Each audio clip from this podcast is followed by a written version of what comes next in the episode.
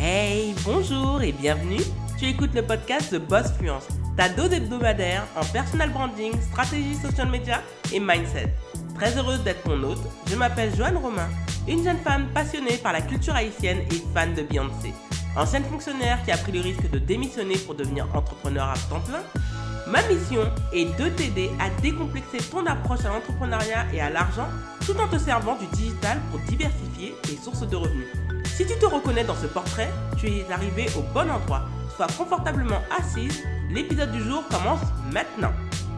Bonjour et bienvenue dans ce nouvel épisode de The Boss Fluence ou pour les personnes qui vont nous suivre en podcast sur YouTube diffusé tous les lundis à partir de 12h30 Aujourd'hui, on va encore parler de personal branding, mais là, je vais te parler des trois éléments qui ne te sont plus indispensables pour faire rayonner ton personal branding. C'était justement des techniques, des outils qui nous servaient il y a encore une décennie ou encore il y a cinq ans. Mais avec le digital, beaucoup de choses ont évolué et aujourd'hui, honnêtement, on n'a pratiquement pas besoin et ils sont pratiquement pas indispensables pour ton image de marque.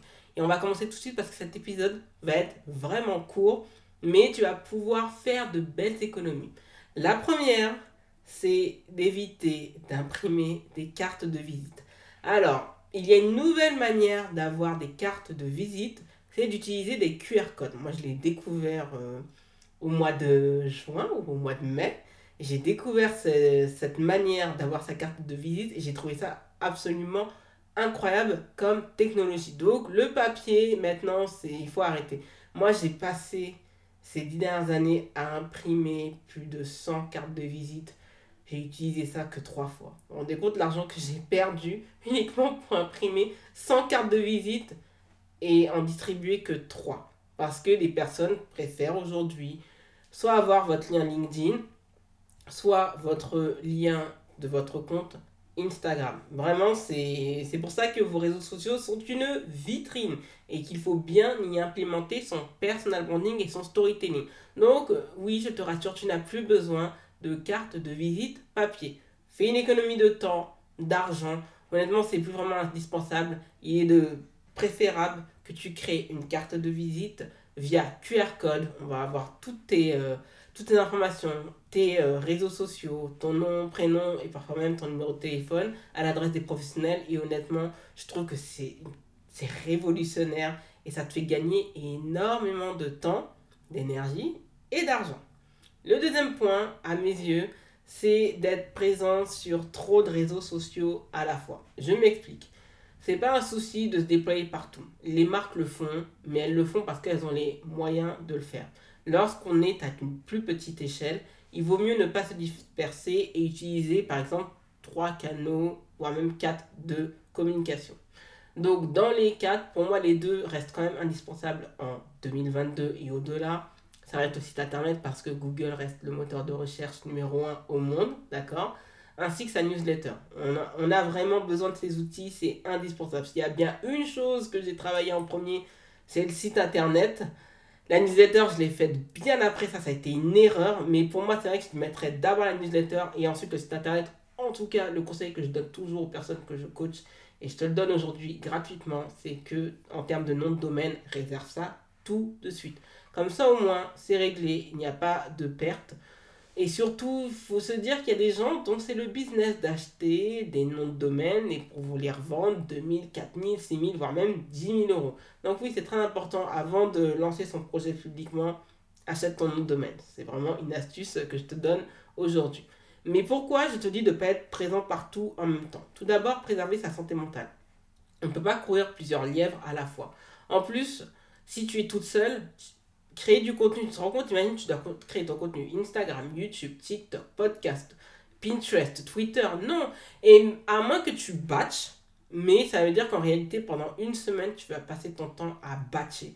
Et à mes yeux, c'est pas possible. C'est comme pour euh, mon compte Pinterest. Là, je vais chercher une community manager pour qu'elle crée du contenu sur Pinterest parce que je l'ai déjà fait de mon côté et c'est trop épuisant et je ne peux pas le faire. Donc je préfère en réalité faire des euh, vidéos en avance, mais que la personne crée des visuels et les publie automatiquement plutôt que ça soit à moi en fait de créer ce contenu de A à Z et que je m'épuise et que je me prenne la tête. C'est comme pour Instagram, j'ai délégué et honnêtement, une fois qu'on a goûté à la délégation, on ne veut plus trop y revenir.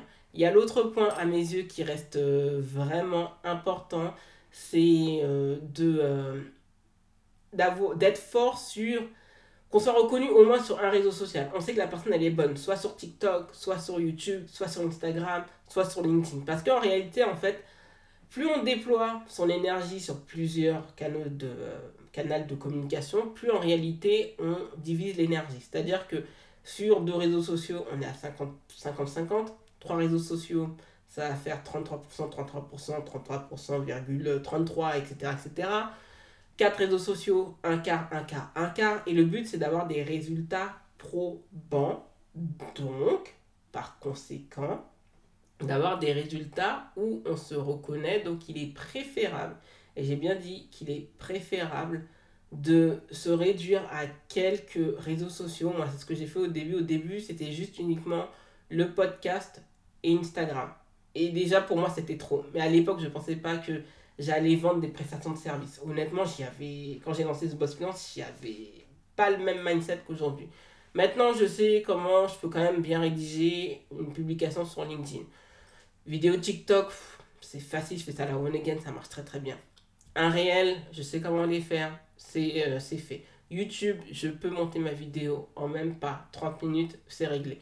Et les tourner. Donc, c'est parce que ça m'a demandé beaucoup de temps. Et même, regardez, par rapport à la production YouTube et même sur le format vidéo court, je compte également déléguer cette partie de montage parce que c'est pas de ma compétence. Donc, si on veut être présent sur un réseau social, soit on s'y consacre à 100%, soit on le délègue. Donc, pour éviter d'abîmer l'image de marque, ça sert à rien d'être euh, partout au même endroit parce que ça donne une image brouillon. Alors que si vous avez déjà fait votre trou sur un réseau social, vous pouvez vous déployer sur un autre réseau social sans aucun problème. Donc oui, il ne faut pas trop s'éparpiller pour préserver son énergie.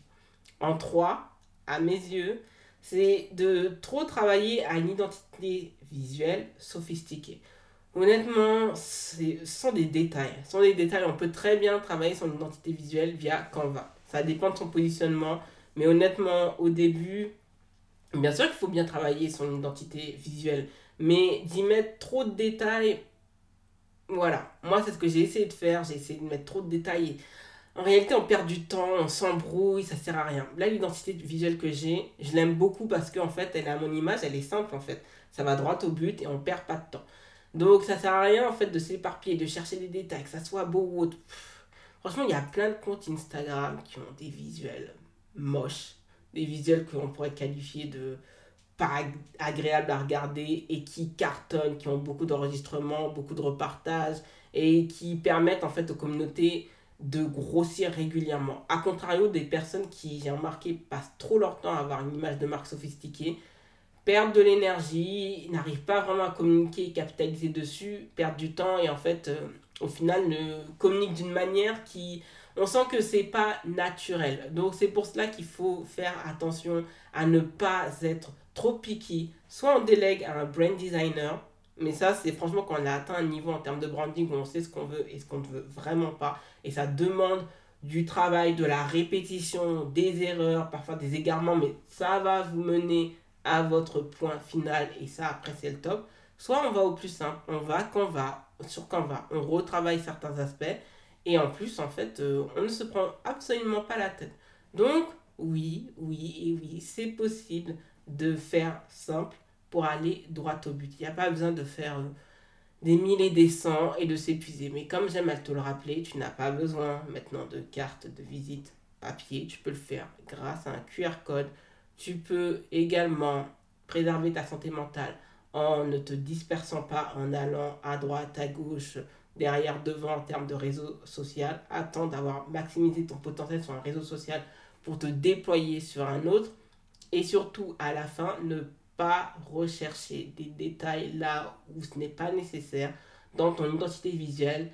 Tu vas voir que ça va t'éviter. Parce que quand on travaille trop une identité visuelle dans le but qu'elle soit sophistiquée, par la suite, ce qui se passe, c'est que ça décale notre passage à l'action. Donc euh, oui, on ne se rend pas compte, mais du fait qu'on travaille trop cet aspect, bah, en attendant que ça soit prêt, on ne communique toujours pas. Donc on décale la communication et ça joue contre nous. Donc oui, c'est très très très important de, se simplifier la vie tout simplement parce que la communication digitale n'a rien de sorcier en réalité. Mais ce sont les personnes qui volontairement ont complexifié un concept qui était euh, accessible à beaucoup de personnes. Merci d'avoir écouté le podcast. Si tu as apprécié cet épisode, n'hésite pas à t'abonner au podcast et à y laisser un avis 5 étoiles sur Apple Podcast et Spotify. Les ressources du podcast sont disponibles sur thebossfluence.com slash podcast. Retrouve l'actualité du podcast sur Instagram, TikTok, YouTube et Facebook avec l'identifiant TheBossFluence en un seul mot. Prends bien soin de toi et à lundi prochain.